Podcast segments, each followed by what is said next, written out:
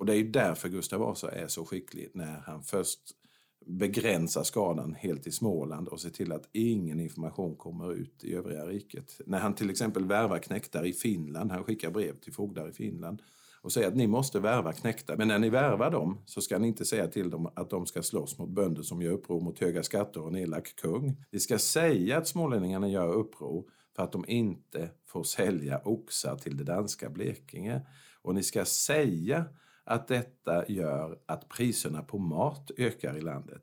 Ni ska inte säga att de gör uppror för det höga skatter och elaka fogdar. Utan säg det att det är oxar och Danmark. Och säg det inte offentligen, utan säg det när ni är 2-3 stycken och träffar dem åt gången, och de sen får sprida vidare med mun-mot-mun-metoden. Och det här är fruktansvärt effektivt, för ännu på 1980-talet kan man läsa i skolböcker i Sverige att smålänningarna gör uppror för att de inte får föra oxar till det danska Blekinge.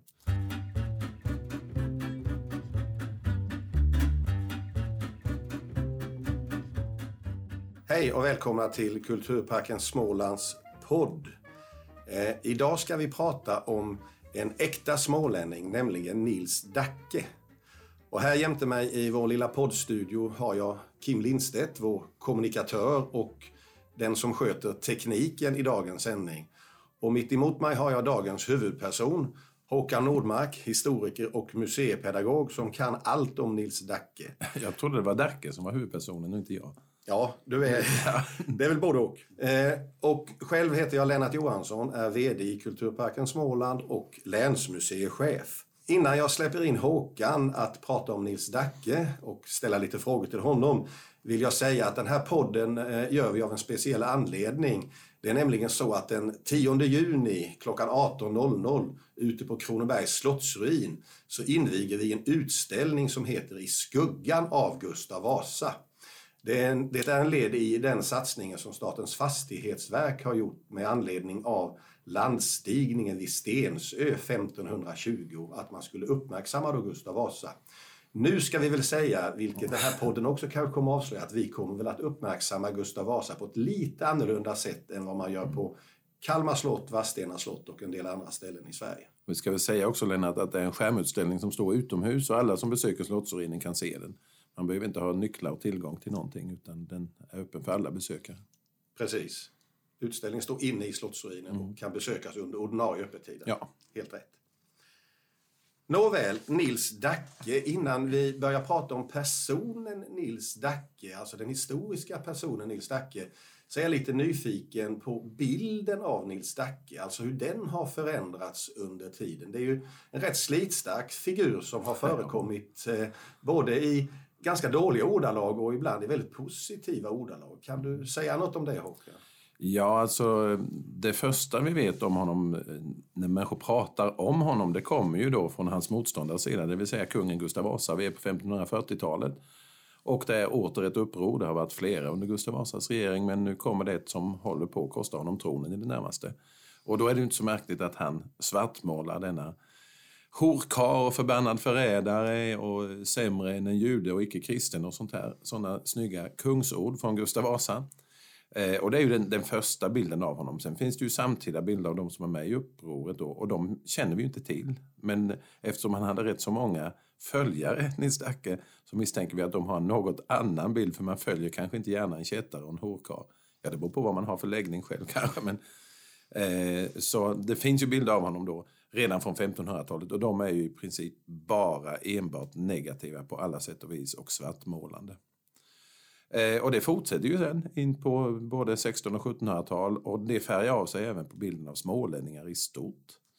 Alltså de är inte riktigt att lita på, de bor där nere vid den gamla riksgränsen och de har både handel och kontakter och gifter sig över riksgränsen och har liksom kuckel med danskarna, våra fiender. Så det är ju en bild som finns väldigt tydligt från statsmaktens sida, kan man säga. Ja, Lars-Olof Larsson som skrev boken om Gustav Vasa, eller en av böckerna om Gustav Vasa, han talar ju om makten över minnet, och det är väl ganska viktigt i det här sammanhanget, vem är det som skriver historia egentligen? Ja, och det finns ju den här gamla tydliga, det är segrarens historia, så nu har vi avslöjat allting, den här spännande berättelsen. Det är Gustav Vasa som vinner, kan man säga, men det är på en tråd, och det är ju han då som, och även hans barn och barnbarn som formar bilden av det som har hänt, och sen även då historiker som kommer som ett halvprofessionellt yrke på 1700-talet kan man väl ändå säga, men som är statstjänstemän. Och då är det den sedvanliga bilden. Alltså det är förrädare mot Sverige, mot Sveriges sak. Det är kollaboratörer med danskar. Och Nils Dacke själv har alla dåliga personliga egenskaper som finns. Men om vi lyfter blicken lite längre fram i tiden så börjar han ju framträda som en slags smålänningars Che Guevara, då, en kämpe för de fattiga bönderna mot en statsmakt, kronan, som suger ut då den fattiga bondebefolkningen. Ja, och den här Che Guevara-bilden den kom ju möjligen sent 60-tal. Nu tror jag inte den är sann, det är ju egentligen ett skämt från början, men det ska vi ta en annan. Men redan på 1800-talet så började det komma en liten uppluckring i bilden av Nils Dacke, att han måste ändå ha haft goda egenskaper. Han var en smålänning och slogs för sin sak, för det lokala. Och sent 1800-tal så har vi ju en provinsialism i Sverige. Man börjar intressera sig mer för landskapsändarna och deras del i riket, kan man säga. Och den första som gör denna lättare omvärdering utan att chikanera kungamakten, utan att svärta ner kungamakten, det är vårt museums grundare faktiskt, Gunnar Olof Hyltén-Cavallius. Han lyfter fram Dacke att han måste ha haft goda egenskaper. Han måste ha kunnat vara en ledare. Och det han sa stämde ju. Det var rätt så hårda fogdar. Det var rätt så hårt skattetryck. Men han tummar ju aldrig på att men kungen hade rätt. Det var rätt att slå ihjäl han, men han var en bra karl.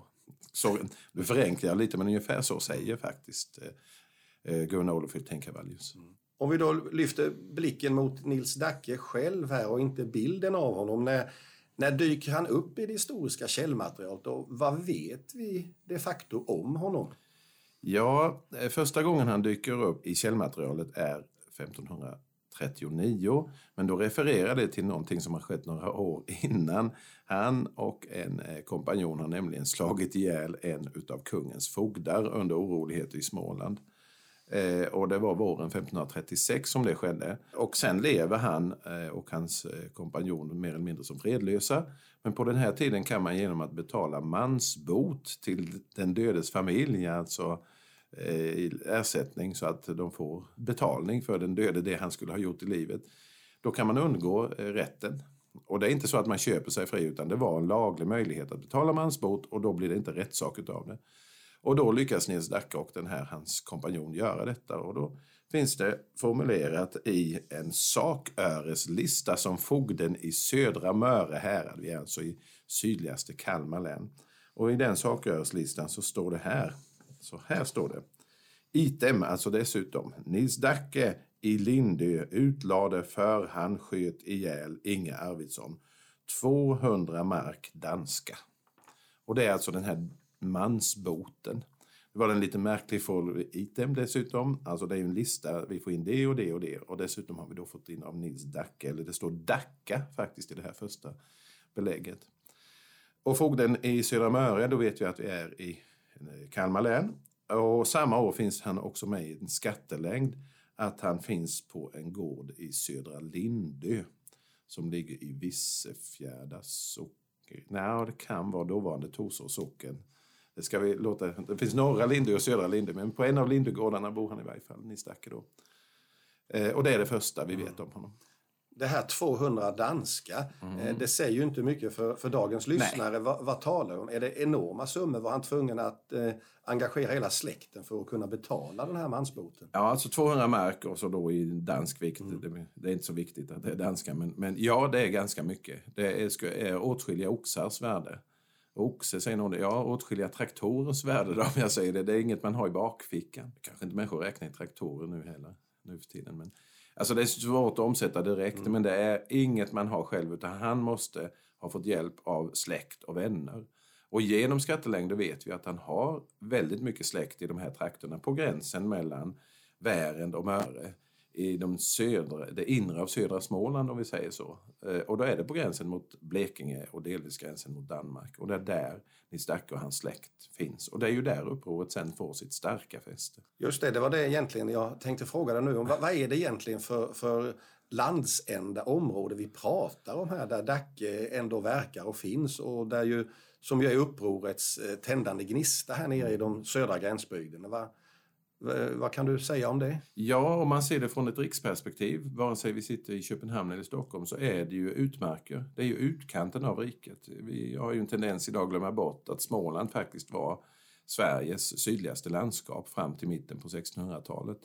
Det vill säga vi har en väldigt, väldigt lång sydvästlig gräns mellan Småland-Blekinge, Småland-Skåne, Småland-Halland och även Västergötland-Bohuslän är ju en gräns, men den berörs ju inte vi så mycket av. Men en väldigt lång sydvästlig gräns i Sveriges rike, den gränsar hela tiden mot Småland. Och så fort det är krig eller stridigheter så är det ju någonstans vid den gränsen som en fiendarmé, för fienden var alltid dansken på den tiden, bryter in.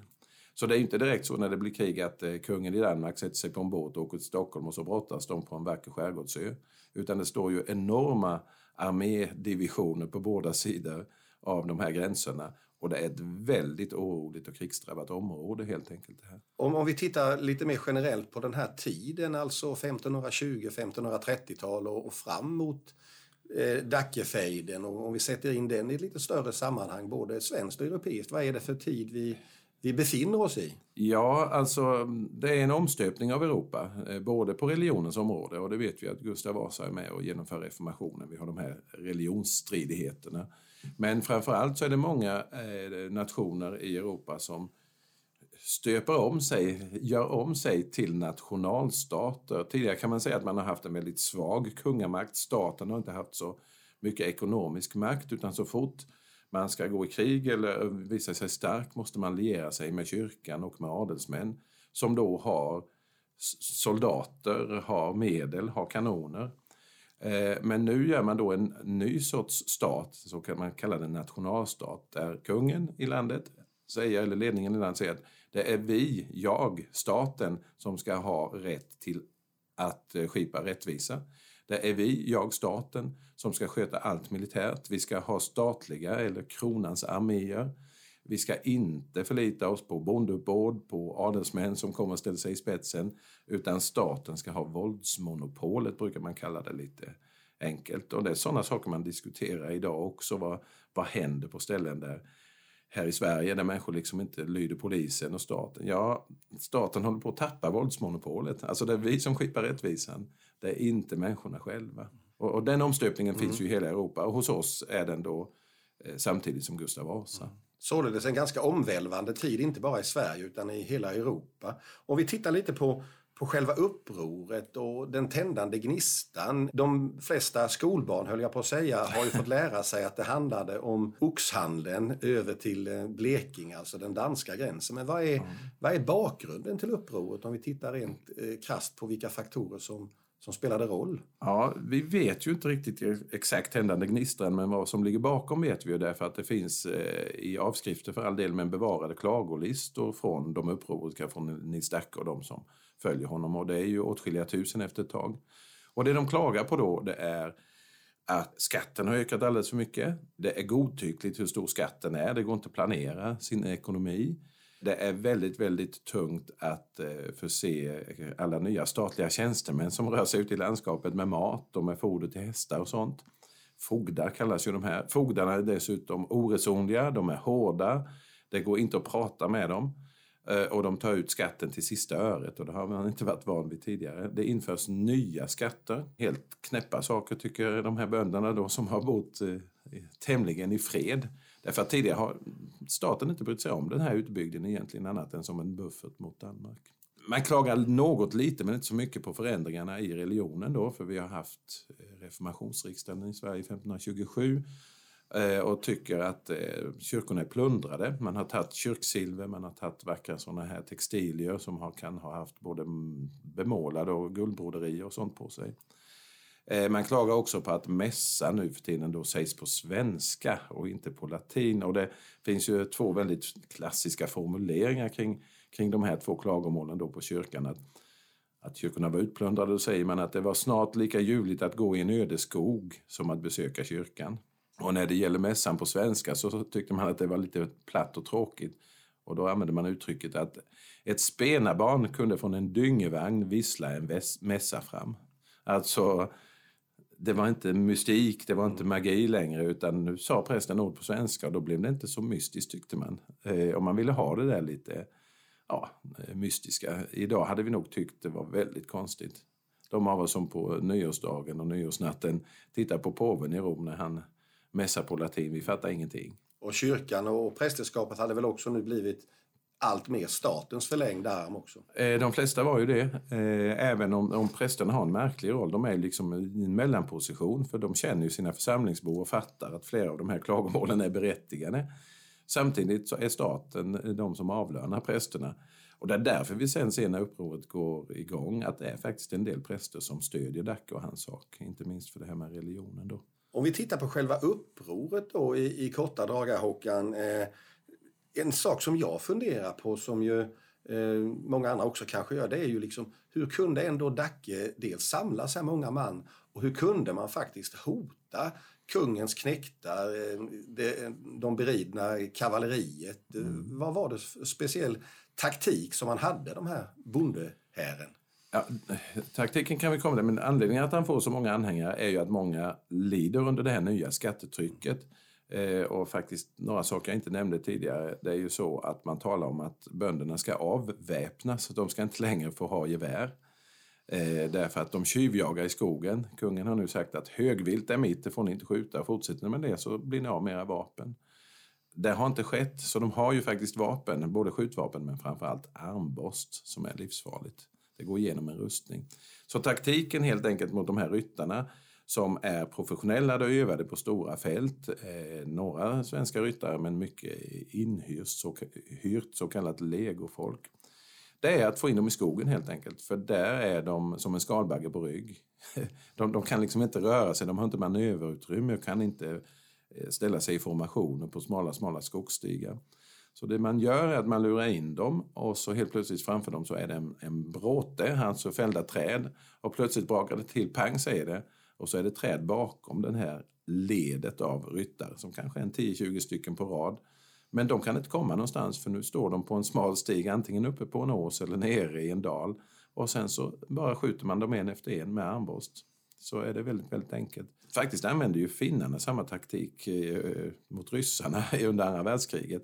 Om det kom en kolonn med pansarvagnar, 10 stycken, då skjuter man först ett pansarskott i den första och sen ett i den sista. Och då är de 8 pansarvagnarna emellan den första och den sista fast. För de kan inte röra sig, bara sig framåt eller bakåt. Och sen tar man en pansarvagn i taget, pang, pang, pang. Så den användes ändå på 1940-talet, den taktiken. Och den funkade lika bra mot ryssar som mot Gustav Vasas knektar. Motti-taktik heter det i Finland. Om vi tittar på upprorets förlopp här då, kan du beskriva det kort? Hur stort geografiskt område är det som Dacke behärskar? Vi vet ju att han intog Kronoberg i varje fall och drack jul där 1542. Men hur långt upp i Sverige sträckte sig upproret? Ja, intog en sanning med modifikation. Men då, ja, jo, man kan säga att större delen av Småland utom Kalmar stad, Jönköping var heller inte så intresserad, Växjö var ljummet, men större delen av Småland, det sträcker sig också några mil upp i Östergötland. Man kan säga till trakterna av Mjölby. Men sen börjar det bli för mycket fält, öppna marker och där klarar man inte sig. Men det här, Öland också med naturligtvis, vi säger Småland som en självklarhet, men Öland är ju ett eget landskap och de är också med i upproret. Och ska man titta på befolkningsgrupper så är det ju bönder, en och annan präst är med naturligtvis, väldigt få, jag tror ingen adelsman är med i upproret som man vet. En och annan från borgerskapet, men Växjö som är den stad som ligger närmast till hand, som är omringad helt av upproret, den är ju så pytteliten vid det här laget, så det betyder ingenting. Men Kalmar håller ju stånd hela tiden, för Kalmar är ju statens stad. Så det är liksom området som upproret kommer att beröra, och det är ju ett väldigt stort område. Och det Gustav Vasa lyckas med då, det är ju att se till att det inte sprider sig, för precis samma orsaker som smålänningarna gör uppror för, de finns ju i hela landet. Hade det här nåtts budskapet att det är uppror mot höga skatter i Finland, så hade Finland varit förlorat för Gustav Vasa. Hade det nått Värmland och landskapen som ligger mot norska gränsen, så hade de varit förlorade också. Så han är ju väldigt effektiv att skära av budskapet om vad upproret handlar om. Han är till och med så duktig så han skickar propagandalögner upp i landet, men det kan vi komma till längre fram kanske.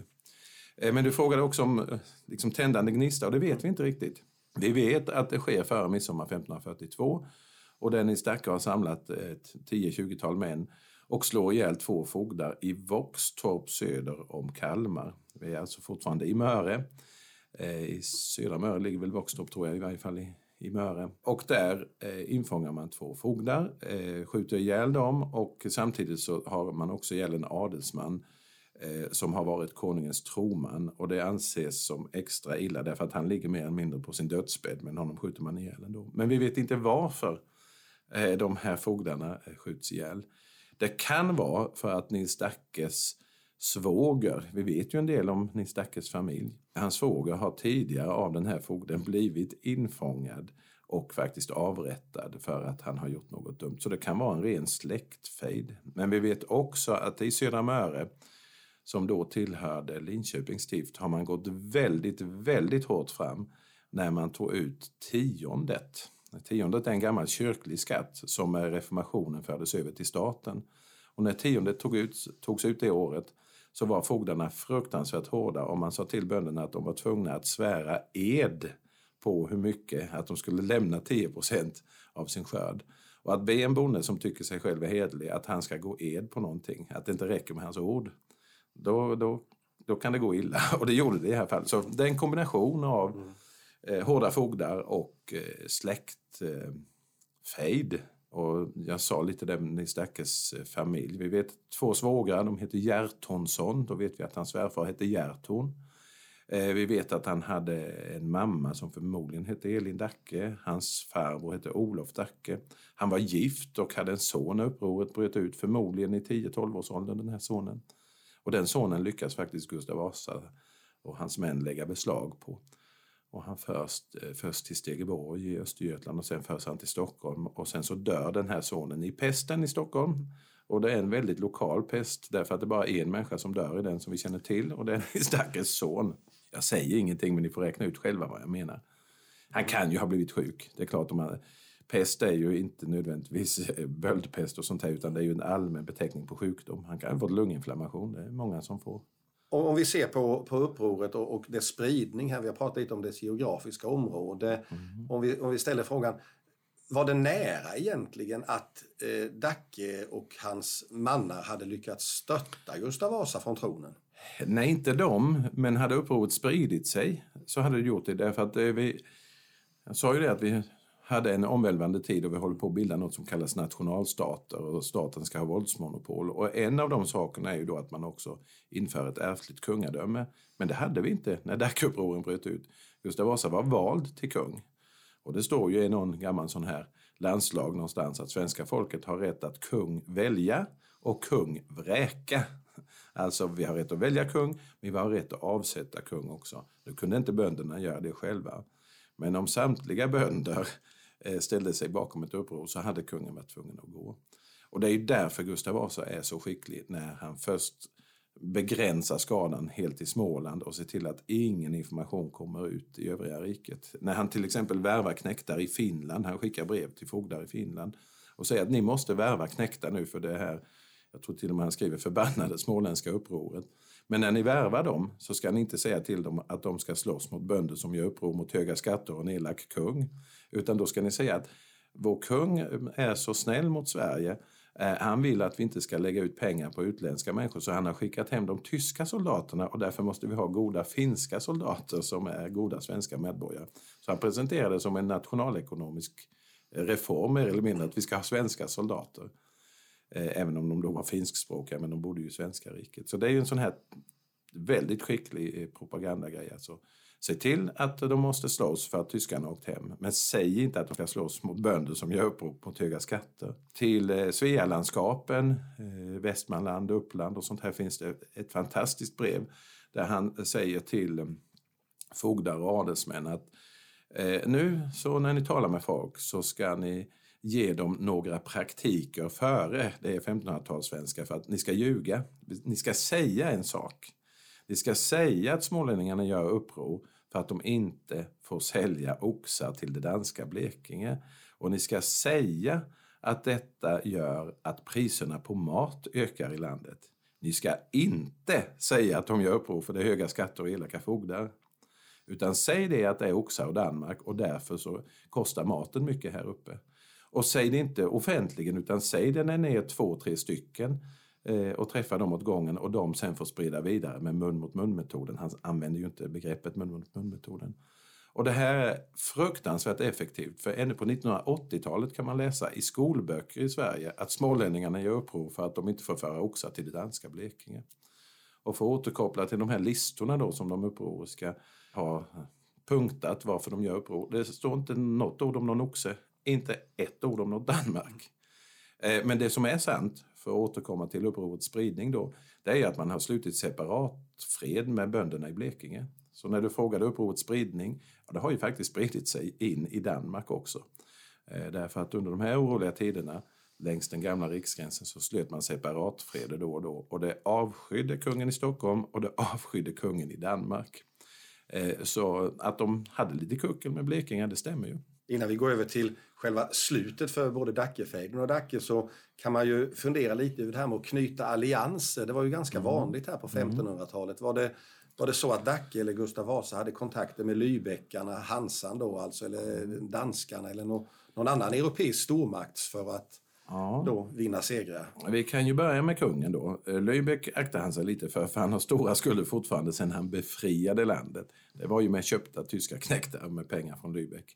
Den så kallade befrielsen som faktiskt då inte alls berörde Småland, för smålänningarna och västgötarna befriade sig själva. Däremot har Gustav Vasa lyckats med en av sina få utrikespolitiska aktiviteter, och det är att sluta ett försvarsförbund med Danmark, den tidigare fienden. Och det är ganska smart, därför att nu får svenska soldater, svensk rättvisa, ta sig in i Danmark och fånga in svenska tjuvar. Och den här sluts Brömsebroförbundet bara året före Dackefejdens utbrott. Så nu kan, om någon försöker fly till Danmark, svenskar med bara braka rätt in i Danmark och ta honom eller henne. Oftast var den han. Men hade det varit 2 år tidigare så hade de varit tvungna att stanna vid gränsen, så kunde de stå de som flydde till Danmark och bjäbba till de svenska. Så det här får ni inte gå in, ni får inte ta mig här. Men nu var det så. Och den danske kungen som hette Kristian III vid det här laget, han insåg också att det här kan sprida sig i mitt rike och blekingarna är redan lite halv med. Så Gustav Vasas största allians i det här kriget, det är med Danmark faktiskt. Och man får hjälp från Danmark. Nils Dacke då, han har faktiskt kontakter nere i Europa med den nordtyska staten Mecklenburg. Och via Mecklenburg också faktiskt med Europas mäktigaste politiska man, kejsaren Karl V. Så via ombud så säger Karl V till Nils Dacke, behöver du hjälp? Och detta är ju helt osannolikt. Europas politiskt mäktigaste man, jag räknar bort påven här faktiskt, frågar en bondtjuv, en småbonde från alltså totalt okänd åren innan, behöver du hjälp? Det är helt osannolikt, för Nils Dacke, trots vad han har beskrivit i vissa böcker att han var en storbonde från en storbondesläkt, han var inte det. Han hyrde ett litet nybygge som staten ägde och var tvungen att betala några usla ören i arrende, alltså i hyra för den varje år.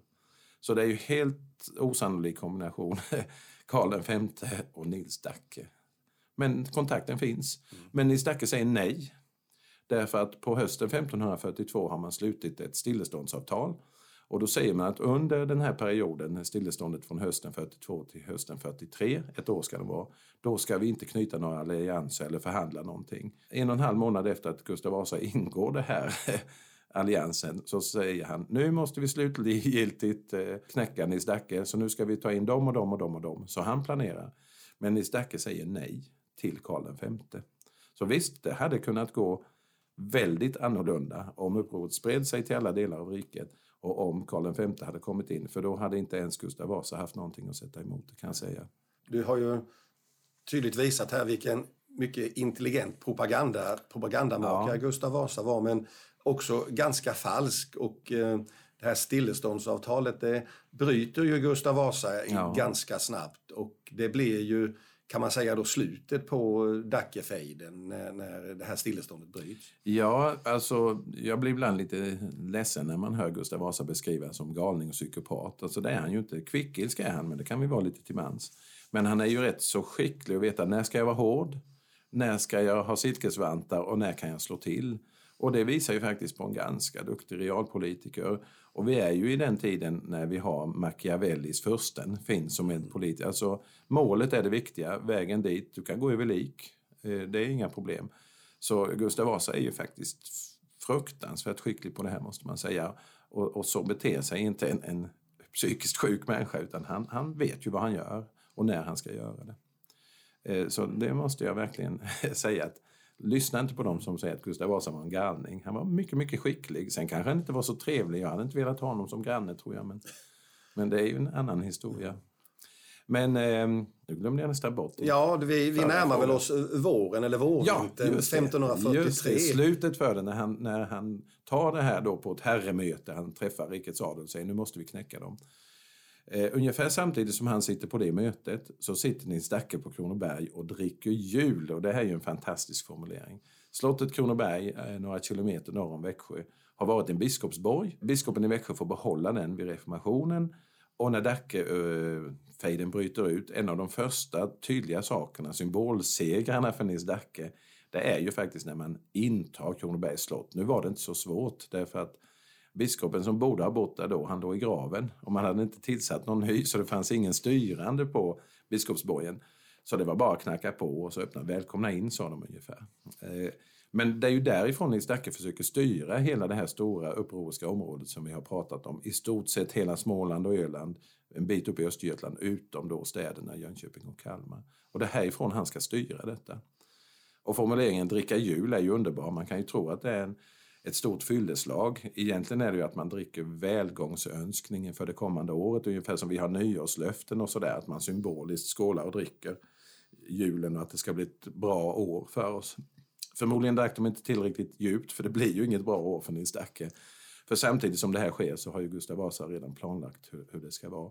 Och sätter in enorma styrkor i Östergötland. Så de måste lämna Kronoberg och ta sig upp. Och det är ett slag i trakten av Kisa. Det är ett slag i trakten utav Visserum. Man tvistar om vilken sjö det är, men det kan vara på sjön Hjorten. Och i detta slaget då skadas Nils Dacke. Samtidigt då kommer de kungliga tjänstemännen tillbaka och nu tar staten över Kronoberg. Biskopen har visat sig, nej, han är inte pålitlig. Biskopen släppte Kronoberg till staten, eller till Nils Dacke. Och nu så får biskopen inte förnyat förtroende. Och då kommer det en fogde och sätter sig på Kronoberg istället. En statlig tjänsteman. Så sen valborgsmässoafton ungefär 1543 har Kronoberg ägts utav staten. Och ägs fortfarande utav staten. Idag heter inte staten Gustav Vasa utan statens fastighetsverk. Eller som äger slottet faktiskt.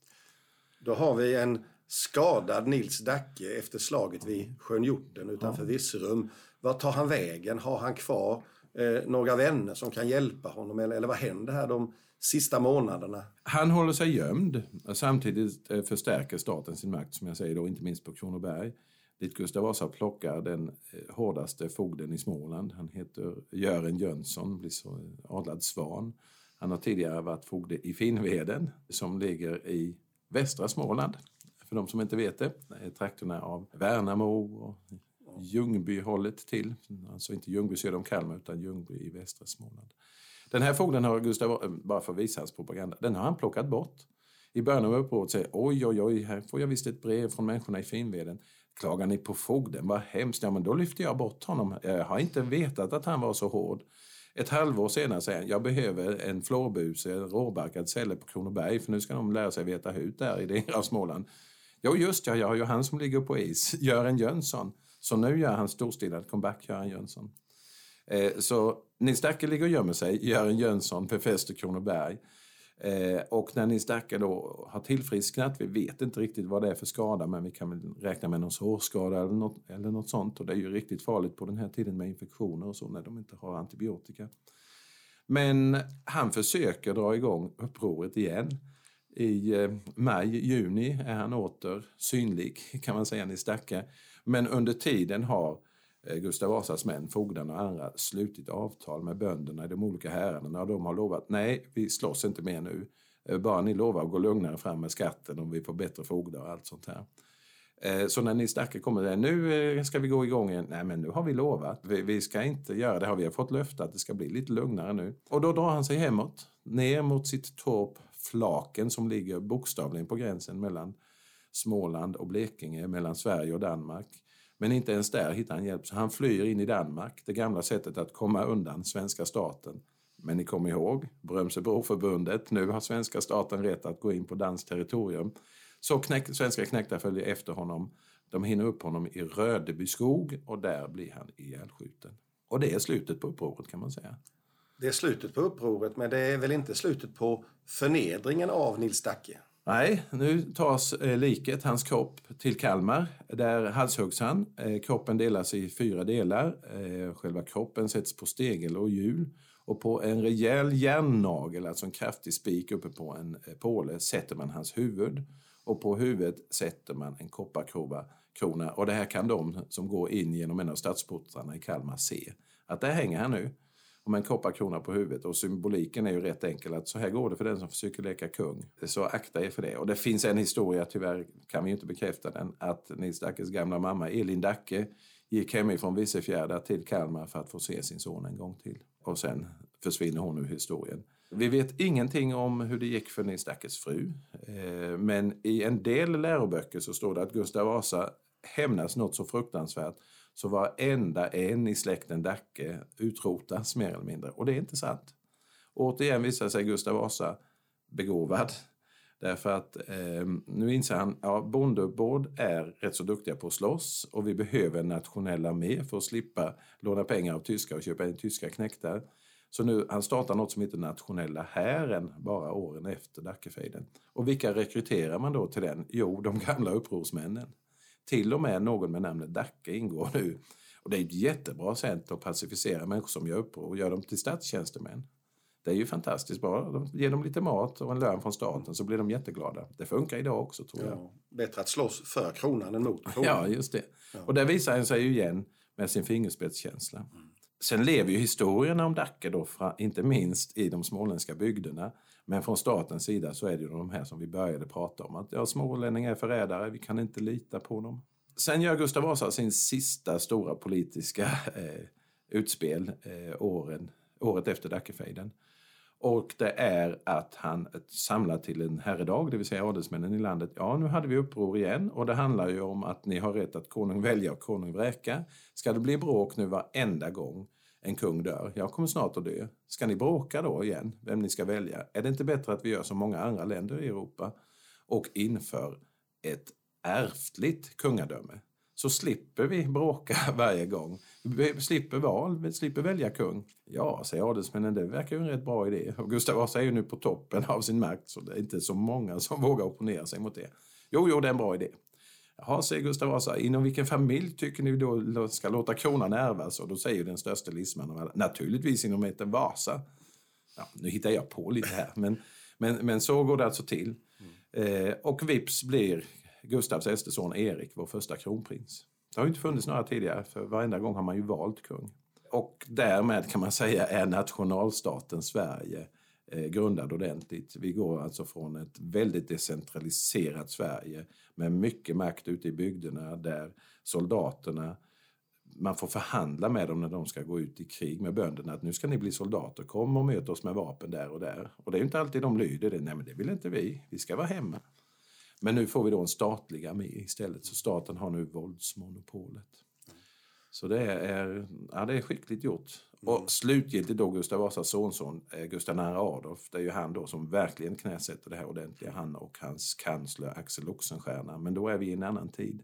Men det är Gustav Vasas barnbarn som inför länsstyrelsen i Sverige faktiskt. Det är ju en spännande historisk tid. Vi har fått lyssna på det som du berättade om Håkan här. Om vi avslutar med... Men lite, du var inne på det här bilden av smålänningar också. Det pratas ju lite allmänt om att det ändå fortfarande här nere i de södra delarna av Småland finns någon form av Dacke-anda kvar. Vi är fortfarande lite misstänksamma mot beslut från Stockholm. Kanske ännu mer om de fattas i Bryssel.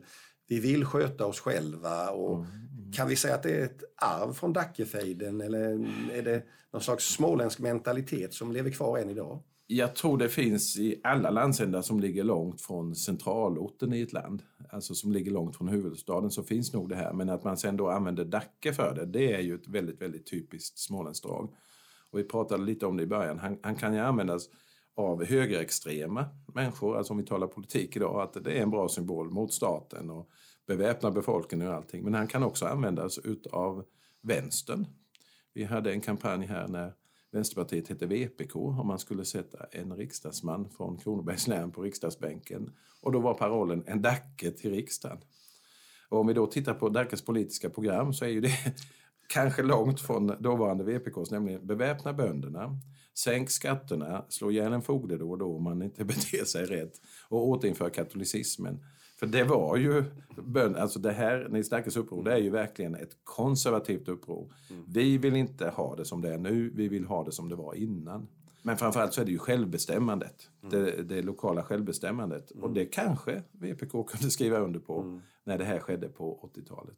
Och nu ska jag inte måla ut det, men det visar ju bara hur Dacke kan användas för alla, verkligen. Och just det här lokala självbestämmandet, vi klämmer in det, det kanske blir någon form av antiklimax. Men det är ju lite spännande just i den så kallade storkommunreformen 1952. Det län där det var flest protester mot förstoringen av kommunerna då, det var Kronobergs län i hela Sverige. Alltså den lokala självbestämmanderätten satt väldigt hårt här nere och var väldigt viktig att försvara. Ja, och länen fanns ju inte på den tiden, utan vi pratade ju om härade då, Södra Möre, där Nils Dacke kom ifrån. Men det verkliga kärnområdet i upproret, det var ju Konga härad som ligger då i Värend, gränsar precis till Södra Möre. Så det är ju de två häraderna som är kärnan i det hela. Och det finns en och annan stur i Bonne där fortfarande. Jag har själv träffat sådana. Tack så mycket Håkan för en spännande resa i historien och många nyheter tror jag för många människor om Nils Dacke och den här väldigt turbulenta tiden får vi säga både i Småland, Sverige och Europa. Tack för att ni lyssnade. Tack.